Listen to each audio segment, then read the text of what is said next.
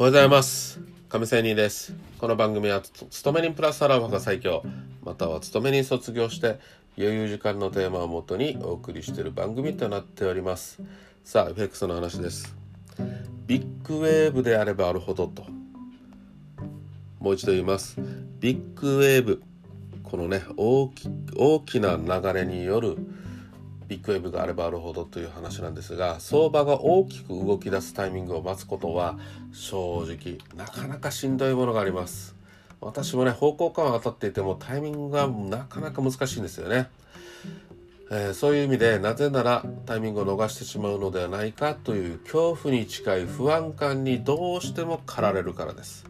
しかし本当のビッグウェーブが来る前にはその時が来たと思わず相場に引き込まれてしまいそうな思わせぶりな動きが続くのがつきものです。これ相場のあやと言ったりしますね。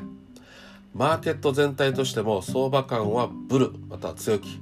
ベア。弱気に別れはしますけどいずれの場合も相場が動き出す予感に思わせぶりなマーケットに飛び込んでしまうマーケット参加者は多いと考えておくべきかと思います。その結果実際にはそのタイミングが来ておらず売れば上がるし買えば下がるで大した値幅でもないのに結構体力を消耗してしまうことがよくあります。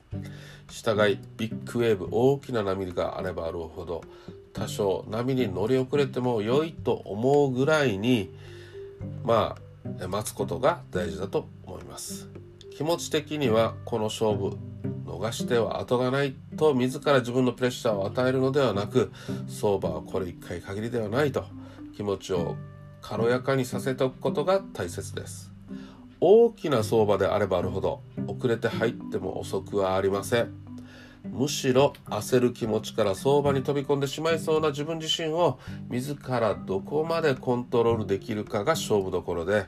それによって勝敗は決まってくると心得ておくべきではないかと思います。ということで今日も良い一日を See you!